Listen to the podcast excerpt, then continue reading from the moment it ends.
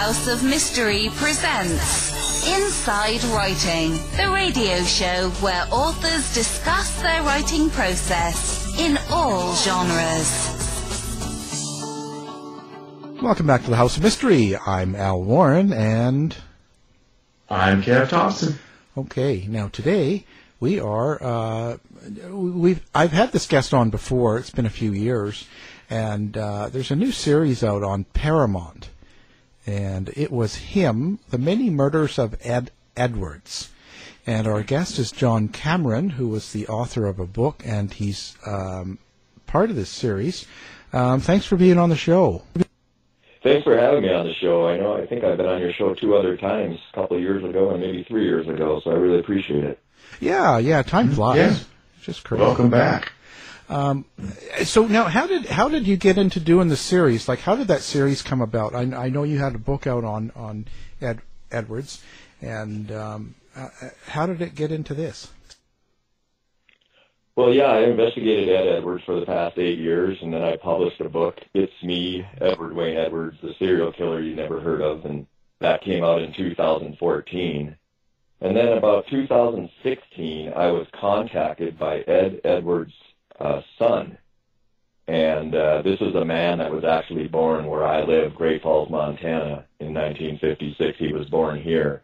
And he never knew who his father was until 2016 when he just started doing some research on some websites and found out that, in fact, his father was Edward Wayne Edwards, a serial killer. And so the son reached out to me, and uh, the grandson was a producer in Hollywood.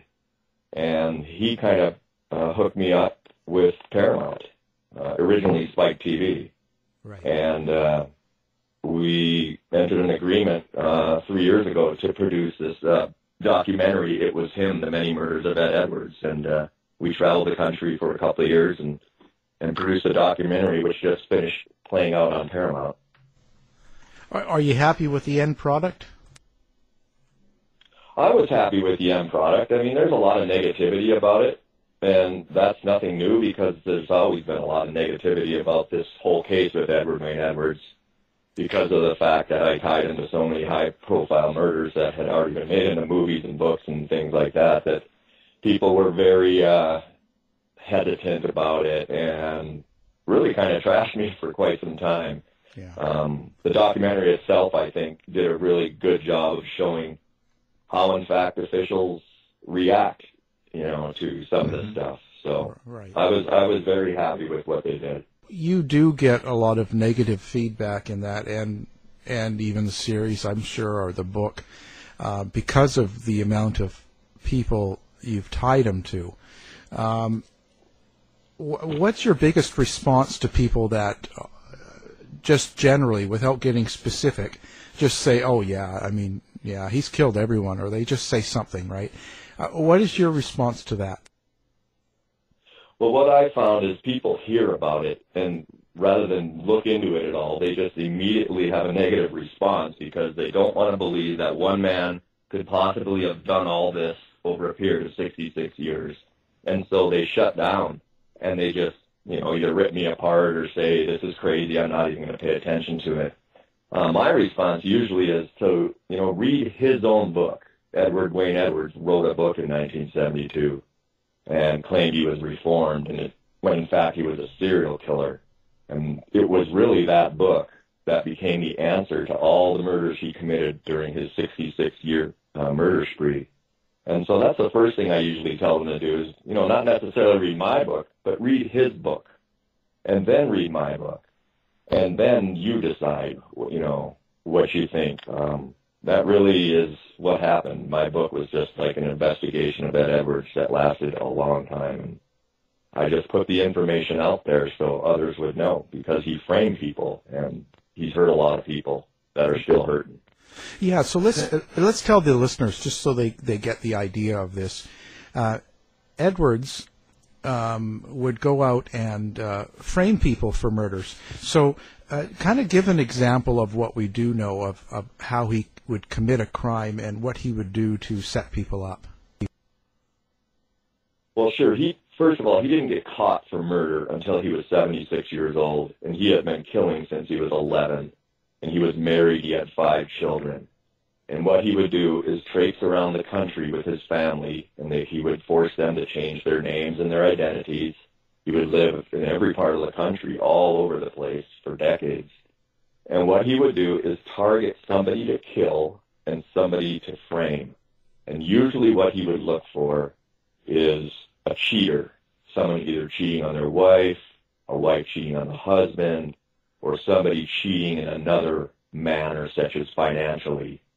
Um, a lot of it was based on the seven deadly sins. If he felt that you had sinned, then he felt that he had the right to either kill you or frame you. So he would uh, he would target individuals, um, get to know them for years in advance um, under assumed identity, and then figure a plan to kill them and to frame someone close to them.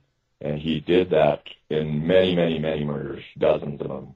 Was he out to punish people uh, then that were cheating or doing things wrong? Was this kind of a punishment f- that he was giving them, or was there something else? That's exactly what it was. And let me just give you an example of his last murder that I believe he committed occurred on May 5th of 2009. And that was just two months before he actually got captured for his first murder. And in that case, he snuck into the house of a wife sleeping with her two little boys, six and seven years old. And the husband had just left the house to go work out in the morning. He strangled the wife. He strangled the two little boys. And then he wrote these horrible messages on the wall in red spray paint that said, you have been punished. I saw you leave. I'm always watching. Things like that.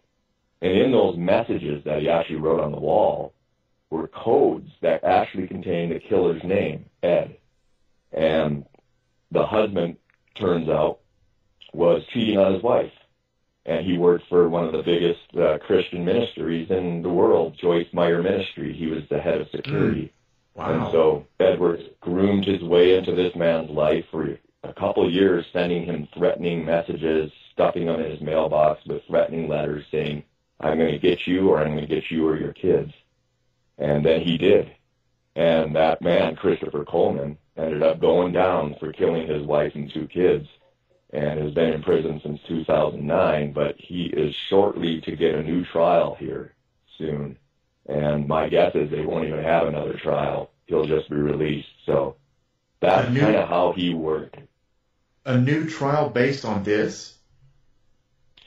Well, Chris Coleman actually filed an appeal based on Ed Edwards, and then a lawyer um, got in touch with him, and they decided to file another appeal in a separate court based on some information that they had uncovered in the court record. And, and that really is the most important thing in appeals is you have to rely on what was played out in court. And it turns out they they found some very exculpatory evidence that was withheld from them. And uh, the appeal is online right now. It was filed on May 2nd, and the state still hasn't responded, but they're going to respond any day now. And it kind of sounds like Chris Coleman is either going to get a new trial Yeah. or be released. Well, they have to respond within 90 days, if I understand the law correctly. Um, Yeah, I've been well, I've been waiting on pins and needles to to get the response. I got a letter from Chris Coleman a couple of weeks ago, and he kind of gave me some details about what's going on, and so that's really the that case in itself was was one of the most horrible cases I've ever seen. Now, going back to a lot of the flack that you're catching, uh, you know, for, for your work on, this, it, certainly you can understand that there, there are families that now have closure, you know, based on, on how their cases ended. And now all of a sudden, Yeah, that's exactly right. yeah, here's this wow, you know, let's reopen old wounds. I mean, uh, how do you respond to that for these families that for years thought, okay, you know, our son, our daughter, or wife, husband, you know, their cases are now closed, it's over with, it's done with, we can get on with our lives. And now, you know, somebody's coming along ripping that band-aid off of an old wound. Yeah, it, and that's exactly what Edwards created in his murders was hatred. Because for every one of those families that thought they got closure, now it turns out that the man that went down or the woman that went down that's sitting on death row didn't do it. And so you got their family, his family, the people that have been persecuted, who are also wounded. And so I get a lot of flack from victims' families because they were told this person did it. They sat through trials. Um, the jury said they were guilty. Well, the fact of the matter is, Edward's crimes, his murders, were always designed to sear the evidence to someone innocent and frame somebody. So those those uh, convictions were just wrong, and uh, it's very difficult to get them overturned. But just in the last few years, several have been overturned that Ed was involved in, and uh, I know it hurts other people, but just on the other side of the coin, it also hurts the other side. Um, it has to be told. True. I mean, the, the truth, you know, wants to be known. So l- let's go all forensic here. Let, let's go criminal minds for just a moment because you've got me fascinated at this point. Was Ed Edwards, was he kind of placing himself in the position of God? Like, I know the sin that you're doing, and without, you know, without God watching, I'm God. I'm now going to punish you for this. Okay, I think you've suffered enough. Now it's time for the truth to be known. Let me write this tell-all book that, ah, it was me the whole time. But deep down inside, I think you, you would have suffered for what I saw was your crime. That really is what he considered himself as. And one thing you have to understand with Ed Edwards is he was the Zodiac killer.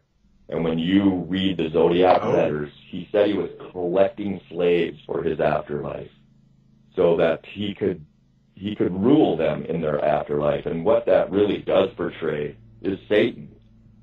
He picked people that were cheating and sinning, and they, in his mind, they're going to go to hell. So he's going to punish them by killing someone close or killing them and framing someone else. So yeah, he acted as if he were a god. And that's why a lot of the zodiac cryptograms were based on ancient Egyptian uh, history, where these, you know, ancient evil men considered gods ruled, you know, the dynasties. And uh, that's what he considered himself. He was in control of all things, is what he wrote in the zodiac letter in 1977. And what he meant by that is he was in control of the media, the cops, the courts. He was God. He was acting out God, and he was all on his own. Oh, wow. Wow, I never really thought about that. Boy, you're really stirring up the dust now. Uh, really stirring- Why would he wear a mask during some murders then and not during others? Well, he actually he t- he talks about that in his book. He talks about how he didn't like to wear a mask. He liked people to see him, so he could be identified. And what he would do is subtly change his appearance with very professional Hollywood style makeup. He could change his, you know, the bridge of his nose or the his length of his ear or the, you know, using uh, reconstructive putty that they use to to make people Mhm. look different in movies. But the reason for wearing the like the Zodiac executioner's hood in 1969 at Lake Berryessa and Right. leaving the one victim alive was to create terror because that picture of the Zodiac wearing that hood and what he did to that couple at Lake Berryessa is scary. And then he sent a letter that said he was collecting slaves in his afterlife. He purposely left the man alive in 1969 to describe him, and he actually detailed who he was to that man and connected him to Deer Lodge Prison, Montana, where I was working when I actually got to introduce to Ed Edwards. Um, he told his victim that he had been in Deer Lodge Prison, and in fact, Ed Edwards had been in Deer Lodge Prison um, in 1956, though, 13 years before the Zodiac. So the whole purpose of him wearing that executioner's hood was to create terror and fear, and that's kind of what the Zodiac did. Well, it, it, it worked. now, for now for the listeners that aren't familiar, um, when did Ed Edwards go to prison? And I'm asking this for a specific reason. When when did he wind up in prison? Well, he was in, in and out of prison off and on his whole life. For murder, he ended up in prison for the first time in 2009. But in 1956, he was in my hometown, and he was married, and he killed a couple on a lover's lane here, just like the Zodiac did 13 years later. Mm-hmm. And that's what began my investigation. And Edwards went to Deer Lodge Prison, and he got caught for uh, an armed robbery here in my hometown in 1956 and did 10 years. And that's what he was trying to lead officials to, that the Zodiac was in Deer Lodge Prison, but it wasn't in 1969. It was actually in 1959. And uh, nobody put that connection together. And in his book, in Metamorphosis of a Criminal is the name of his book, he has 30 pages written up about being in Deer Lodge Prison, being in my hometown, and he details the killing of the couple on the Lover's Lane in the book, saying that he just happened to drop by the scene just to watch the police process it, when in fact he had killed them and then was standing there watching. Yes, and and we, we, we know we watch every episode of Criminal Minds, so we know that they always return to the scene of the crime. But the the reason I, I ask that is because now you've got to expect the people that are going to start comparing the Zodiac killings and the Zodiac letters to, you know, when was Ed in prison and when was he not. But what fascinates me the most, having studied the Zodiac back in college, is the fact that he has written letters uh, here lately, and you know, I, I don't have the, the date escapes me of the, the last letter that he sent to the San Francisco Chronicle saying, I am still with you. Now, yeah, he did that his whole life.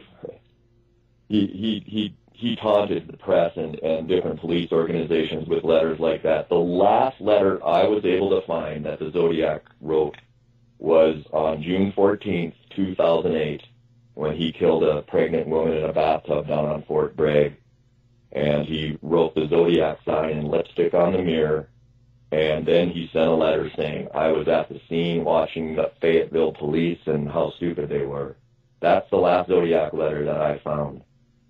Prior to 2008, there were Zodiac letters for decades, and everybody questioned, geez, are these real, or is this a copycat? Well, the fact is the man never got caught until he was 76, and he was always sending letters. So why use a cipher on some and not others? in all of the letters he sent, there were always clues to his name. And sometimes he would use numbers written within the letters. And uh, those numbers would be the numbers 5 and 4, or 4 and 5, or 5 and 5. And those uh, uh, numbers in the alphabet are E and D, or E and E. So it was always Oh. Ed. Ed Edwards was the killer. And uh, that's exactly what he did in the last killing he did in 2009 on the wall. He uh, he put the numbers four and five and the name Ed right on the wall, and uh, nobody it made no sense to anybody looking at it, especially a, you know a police officer at such a horrible scene that they wouldn't have known what was going on until you knew that well he was the Zodiac, and this is the clues to what who he is. Well, you know, I got letters from Mr. Edwards um, for about a year, and uh, he was also dropping, you know, cryptograms and clues in my letters. I knew that he was the Zodiac, but what he kept telling me was, it's so much worse than you think, John. I frame people, and I didn't understand that at the beginning. And so he was always, he was never going to stand up and say, I'm the Zodiac, because that's not what the Zodiac wanted. What the Zodiac wanted to do was to kill in his afterlife. And how he did that was, he's dead now, but he's framed so many people, and some are on death row, that he's still killing in his afterlife. Well, then why all the grandiosity? Well, you know, it was like grandiosity was for recognition, and that's what he called it throughout his life. He was into crime for recognition. What he what it really meant, he was into murder for recognition. His murders would be recognized. They would go on for decades. They would be talked about. There would be movies about him. There'd be books about him. And he could sit home any day and read the paper and say, that's mine, in his head. He didn't need the public, you know, to say, you are the Zodiac. He didn't, he didn't want that, actually. He wanted to keep it guessing even after his death so that it would play out like this for decades. When you were um, first on the show a few years back, you were talking about Ed Edwards, uh, the possibility of him murdering um, Teresa Halbach in the Making a Murderer, not Steve Avery, and kind of setting it all up. Um, are, you still believing in that? Is that still something that you, you support as an idea? Yeah, very strongly, actually. Um, that whole case just just had the fingerprints of the Zodiac and of Ed Edwards. Um, I don't think the man in the courtroom. I think a lot of people might be familiar with that. Right. There was a man standing behind the prosecutor that many thought might be Ed Edwards. I'm not sure it is. That man I've never identified. When we tried to get Ken Kratz, uh, the prosecutor in that case, asked him if he knew who he was, and he didn't know who he was. Um, but it really was the uh, the ritualistic nature of that case occurring on Halloween and targeting the man named Avery. And Avery, of course, was a huge name in the Zodiac case. As the San Francisco reporter Paul Avery was taunted by the Zodiac with a Halloween card saying, uh, "Ha ha ha! You know, I'm going to leave you a clue in this card." And in that card was actually in the skeleton's hand was Ed Edwards' date of birth, 614 of 33. And that was the clue. But you had to know who Ed Edwards was, and you had to know his date of birth in order to see it. And it's clear as day in that card. One thing that was interesting was uh, you, you've got Wayne Wolf Jr., who is the grandson of Ed Edwards, working with you on the series. Um, can you speak how it is w- with the family? What's what's the family situation of Edwards now?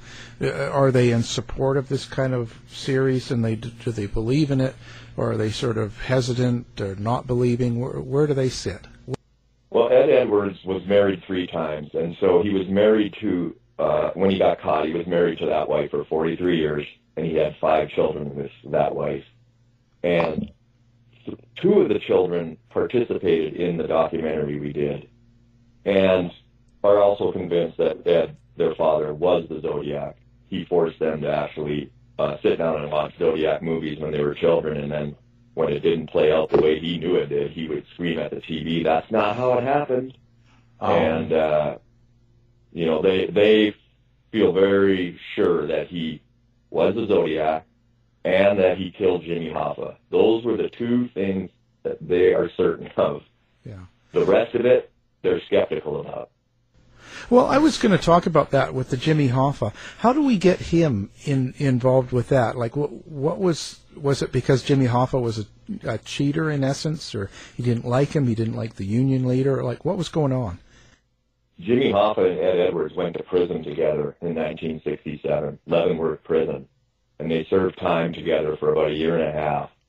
And Jimmy Hoffa had promised Ed Edwards a job when he got out on parole in 1967 with a trucking firm, with the Teamsters. And when Ed got out, Jimmy Hoffa failed him, and it didn't come through.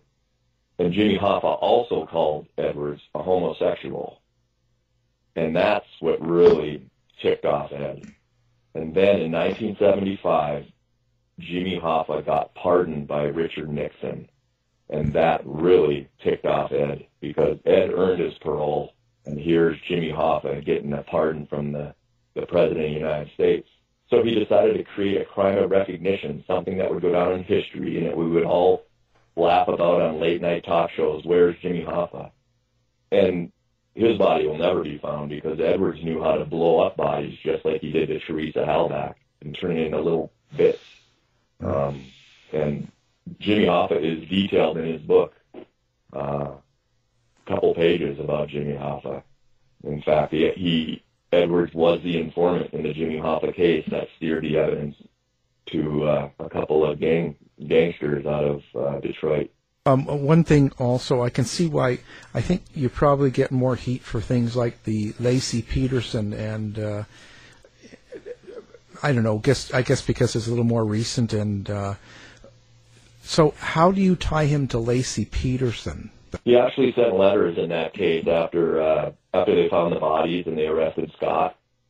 He sent a letter in claiming that he was God and that he had framed Scott and that he did it on Easter week which was very important to Ed to kill on Christmas, Easter, Fourth of July, Memorial Day, things like that. And he also sent a letter uh, detailing how it was done and that he is the occult. Um, he was Satan. He was acting out as Satan. Um, that and it was six years. Scott Peterson and Laci Peterson occurred in uh, Christmas of 2002. Six years prior to that was was JonBenét Ramsey Christmas of 1996. 666. 1996 was one of Ed's most prolific killing years, and he killed so many people on very significant dates of that year. Um, a lot of people got very upset about the Scott Peterson case because we all thought he was guilty, but that's also playing out in court right now, and I, I believe that he'll get a new trial too. Okay, so why, why JonBenét Ramsey then? He had killed a girl in 1946, um, Suzanne Degnan, uh, in Chicago, in the exact same fashion, uh, where he lured her out of her house at night while her parents slept. And this one occurred on what's called the 12th day of Christmas, January 6th, actually, 1946. Um, took her to a basement. JonBenét was taken to the basement. Beheaded this little girl in 1946, cut off her limbs and everything, spread them around the streets of Chicago, and then taunted the police with these messages that were very immaturish, saying, please stop me, I can't control myself, I'm going to kill more. That was 1946. And then on the, the 50th year anniversary, he does JonBenét Ramsey in the same fashion where he lured himself into the house with her.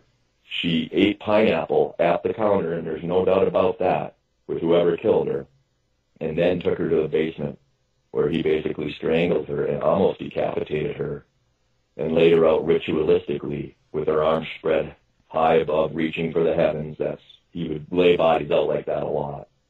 And left a note, the three-page ransom note, which was actually signed Victory SBTC.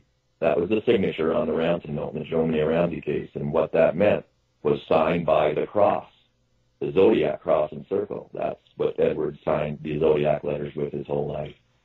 And so the JonBenét Ramsey ransom note was actually a parable of Ed Edwards' life and contained uh, sayings and things from zodiac movies.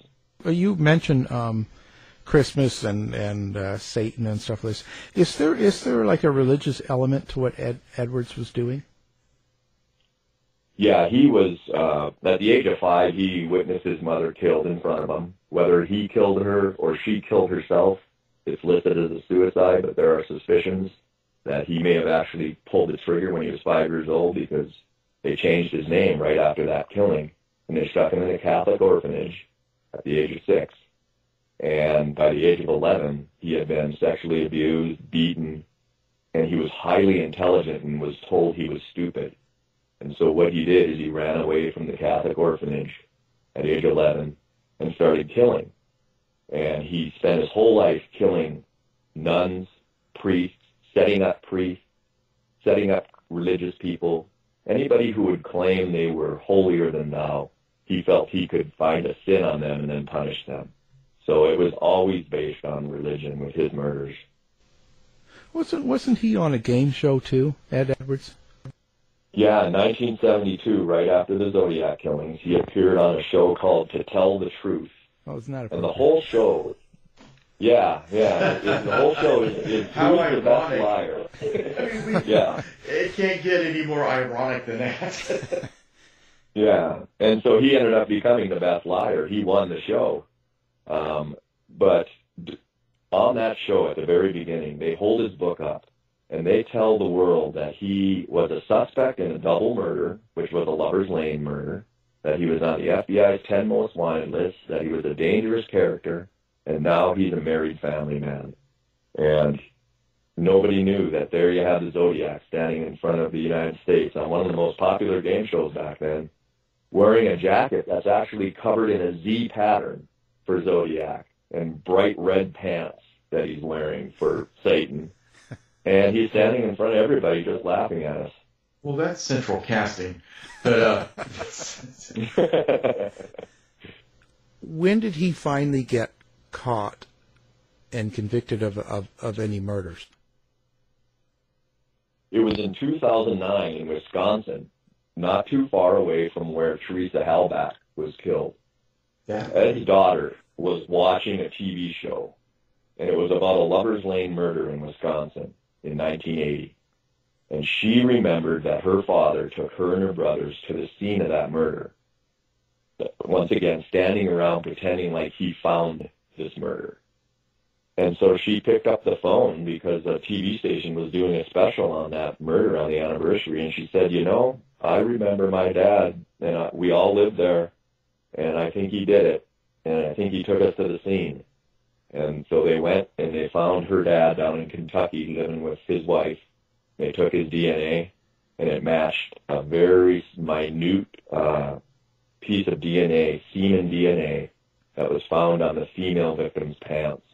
And he was arrested for his first murder in 2009, which was a lover's lane killing, just like the Zodiac. And he had hoped to be executed for that murder, but he found out Wisconsin didn't have the death penalty. So then he confessed to another lover's lane murder that he did in 1977 in Ohio, thinking he was going to get his death penalty. And then it turned out that in 1977 he couldn't get the death penalty because the Supreme Court had put it on hold that year. Hmm. So then he had to confess one more murder to get his execution, and that was the uh, the killing of a 22 year old man that he adopted, changed his name, uh, put 250 grand worth of life insurance on him, waited two years, killed him, framed him for some burglaries to his house, and got away with it. And uh, it was that crime that he confessed to in 2010 that got him his execution date. Um, have you ever approached any um, law enforcement, like you used to be in law enforcement? Have you ever talked to them about the, your, your theories here with Edwards, and have you got any support? Yeah, I actually traveled the country quite a bit from 2010 till 2016. I met with uh, Vallejo and Napa county detectives way back in 2013. Um, met with detectives in Ohio. Many, many detectives would not meet with me. They did not want to even talk about it because these cases were all already resolved in their mind, and they didn't want to hear it. So there was there was some support with the Napa and the Vallejo police departments way back. And I also noticed recently that now they have gone back and they're, they've submitted some DNA on some of those letters that I believe Edward sent. And uh, that's another thing I've been waiting to see on the news. Uh, they just sent those letters off May 2nd, and they were hoping to have an answer by midsummer on whether or not they retrieved DNA off the stamps and off the uh, the flaps on the envelopes that had been licked. So, so how do you see this ending? Uh, I, I mean, he's dead now, but do you see him getting convicted of any of these um, major crimes, or or being recognized by the public and, and somehow overturning who who they think is the current person doing it now, or that did it? They will never, you know, convict him or, or investigate him now that he's dead. But what will happen is there's many defense attorneys that are investigating the cases they now have of their innocent people in jail. And that will be exposed. And I, I really believe that the one that will expose it the, the best is the Christopher Coleman case from uh, May 5th of 2009 where the two little boys and the wife were strangled in bed. I think that one's going to be thrown out and then it will all be exposed. And uh, this will play out for years and years. Uh, law enforcement's not going to do it, but there's many defense attorneys that are interested. Yeah, and, and and that's my. I mean, this is a conundrum, you know, and, and that's really, you know, a- as I read the book and as I am listening to what you're saying, that's really my only hope in this. The man is dead. Whether he did one murder or a thousand, he's dead. But we have got, who knows, untold number of inmates sitting in prisons right now that are guilty for murders that they never committed.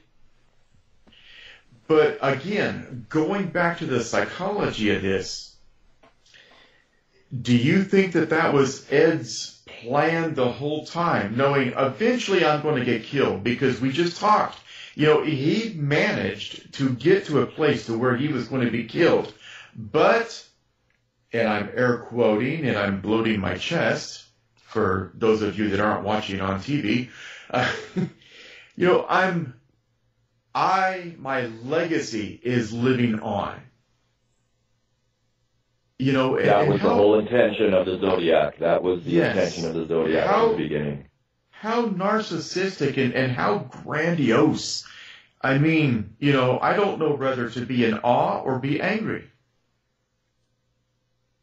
Well, I think we should all be very angry because you know there was never a profile for a serial killer like Ed Edwards.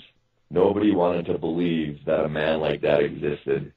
You know, you kind of read the profiles of what who they thought the Zodiac would be. Oh, he'll be a loner. He won't have a, wife.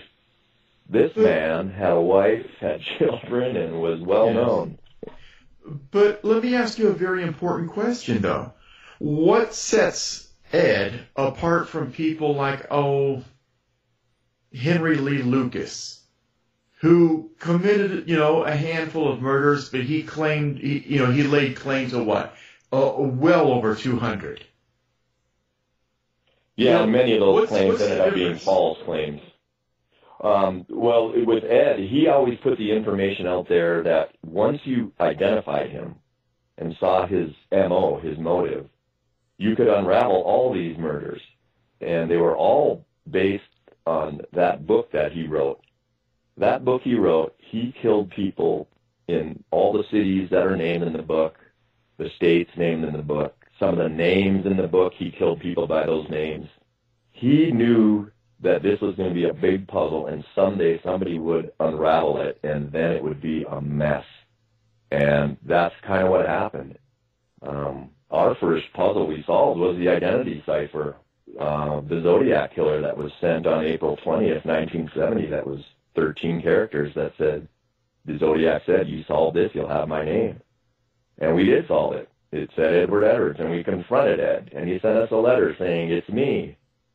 But you don't know the whole story, John. I frame people. So that's that's something he wanted to go down to history. So 10,000 years from now, he'd be considered the worst killer ever. And he talks about it in his book how he wanted to be known as the master criminal. He never said master killer, but that's what he meant. How how did his wife and kids, especially the wife, not realize he was out killing people? They knew he was a criminal. They knew he was a burglar, a robber, that they had to move all the time because, oh, dad just burned down another house and collected the insurance. They knew he was a bad, rotten man. But on the other side, he was a loving father. Um, basically, his wife, Kay, was was almost a captive for 43 years. He had stabbed her and uh, treated her himself. Um, she would never cross. I mean, neither would the kids. You couldn't cross them. Um, if you did, you didn't know what was going to happen. He was very brutal. So, you know, when you're with an abusive relationship for that many years, you just go with the flow. And that's the way Kay Edwards was when I spoke to her. She just was almost like a zombie. Couldn't remember anything. Wow. Wow, so he, he did a lot of terrorizing. Did anybody ever suspect him of any of these murders before before all this came out? Like at the times? Yeah, the one in 1980, that Lover's Lane murder in Wisconsin that he got caught on first. Um, he was the suspect right at the beginning because he was seen with a bloody nose. He worked in the place that the couple were killed at, and he fled the the the, the county um, within days of it happening, and then went off radar. And they didn't know who he was. And then about 37 years later, or 30 years later, his daughter turns him in. Oh. His Wow. actual, his daughter turned him in. Wow. Uh, Have you have you been able to Yeah. talk to her? Yeah, I actually spoke to her uh, back in 2010, and she's the one that provided me all the uh, the paperwork that Edwards had saved. And in the in many of those uh, the paperwork that I recovered, there were letters to the FBI, there were articles on the Zodiac killing, where he is he was actually providing information to the authorities because he claimed to know who the Zodiac was.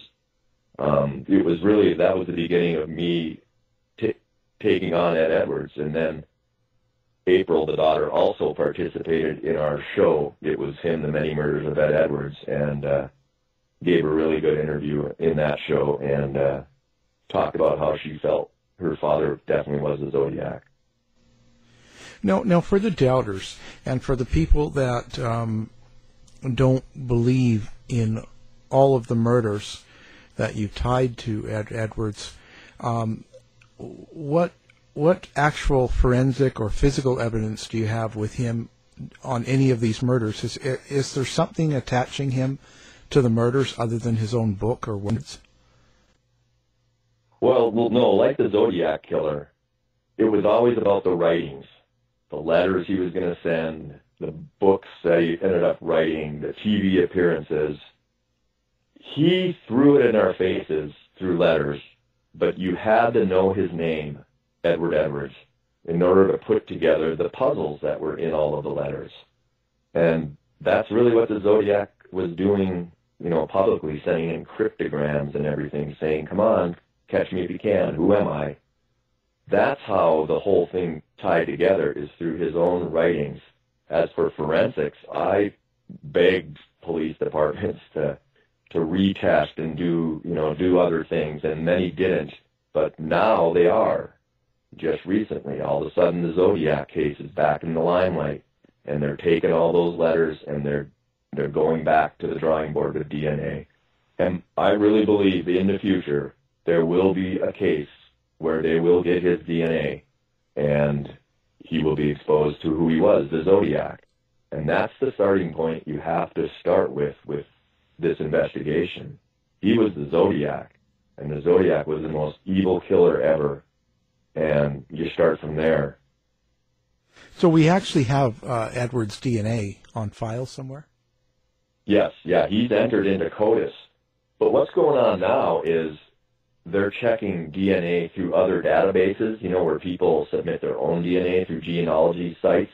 Right. And they're going to end up getting a lot of hits because Edwards planted DNA at many of his scenes. And some of the things he planted, hair, fiber, uh, blood, semen, urine, whatever it might be, now those DNA samples can be searched through databases and see where they lead you to. And I know that he planted other victims' DNA at murders he committed in the future. He would leave obvious hairs clutched in the hands of people. And those hairs were considered to be the killers, but they weren't. They were actually another victims of the killer. And so that's how this is going to play out, is once they start searching these DNA databases, they're going to come up with some DNA thinking it's a killer, and it's going to end up being a victim of a killing. And then they're going to have to go back and go, how did this happen? Well, that's what Ed did. Well, how do we know that he wasn't just um, a psycho and, and writing these all out and and doing these works uh, because he was, you know, disturbed in some way and actually not really killing all these people? Yeah, taking or a copycat, taking credit. Yeah. Right, that's that's always been everybody's problem. But when you look at what he confessed to, he confessed to five murders, four of them coupled on lovers' lanes, which are Zodiac killings. They span 20 years, 1996, 1977 till uh, 1996, and he was in my hometown in 1956 when we had the same type of murder and in Portland, Oregon in 1960, where they had the same type of lover's lane murder. So I can put him killing from 1956 to 1996, and then his confessions in 2009. You just don't quit killing couples on lovers' lanes and sneaking up on them looking like a cop, because that's really what his portrayal was. Was he was a cop. He would approach these people just as a cop would, and uh, terrorize them he's a highly brilliant man. He wrote books. He published shows.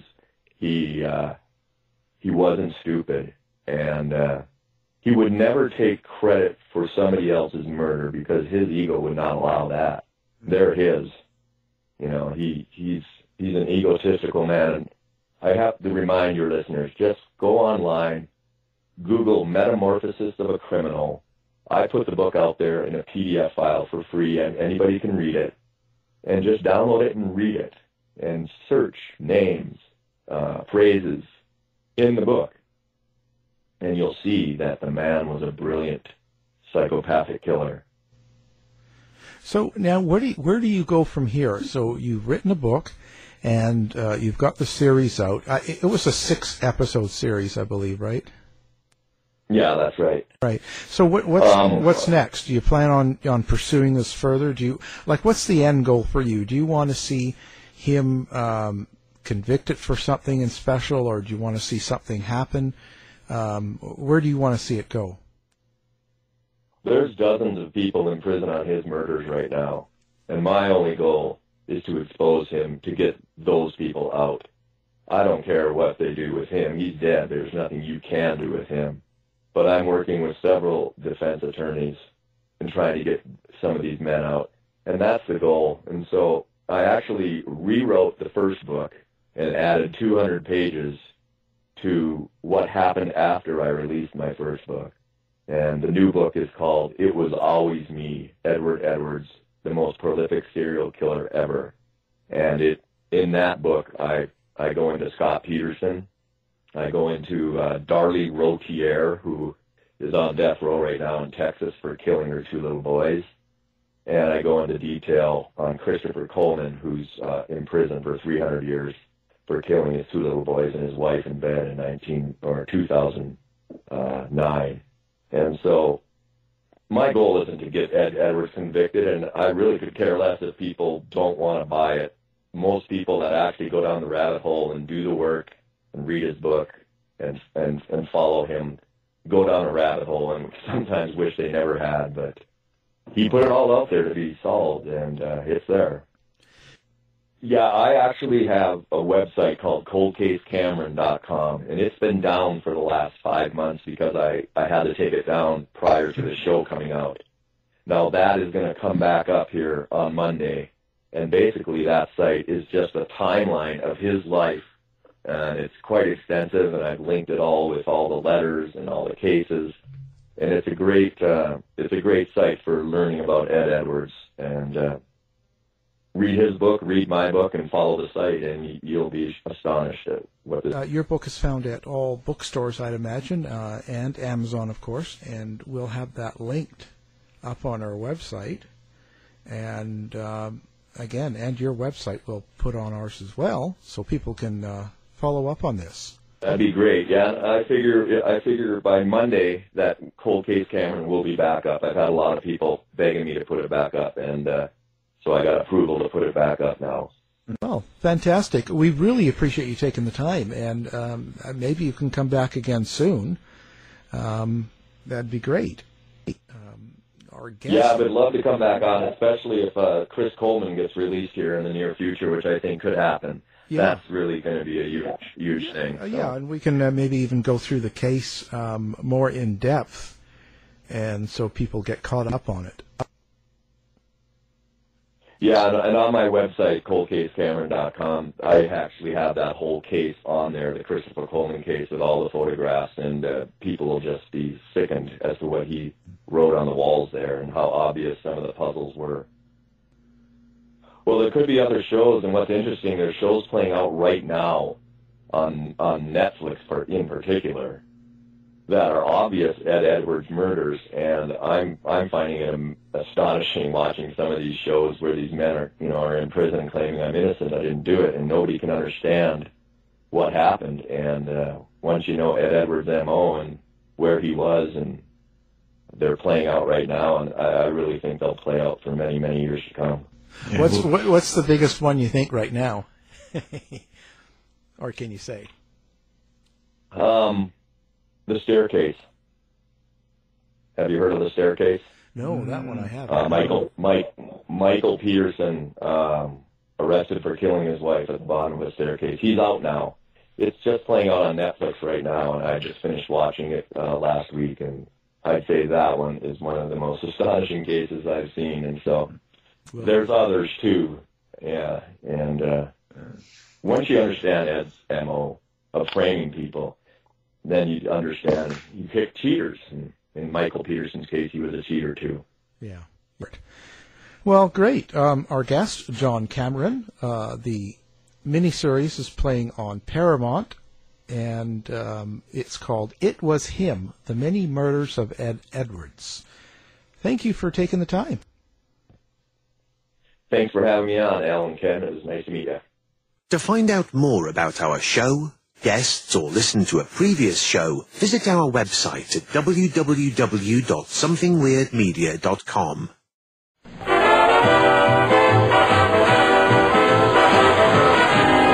The mission has been completed. The end. By George, he's got it. It is the end. I'll say it. If you're lying to me, I'll be back. This has been a production of Something Weird Media.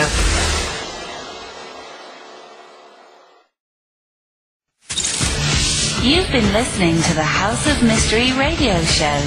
To find out more about our guests, hosts, or show, go to www.houseofmystery.com. Show's over for now. Was it as good for you as it was for me? Well, good night. This has been a production of Something Weird Media. I'll be back.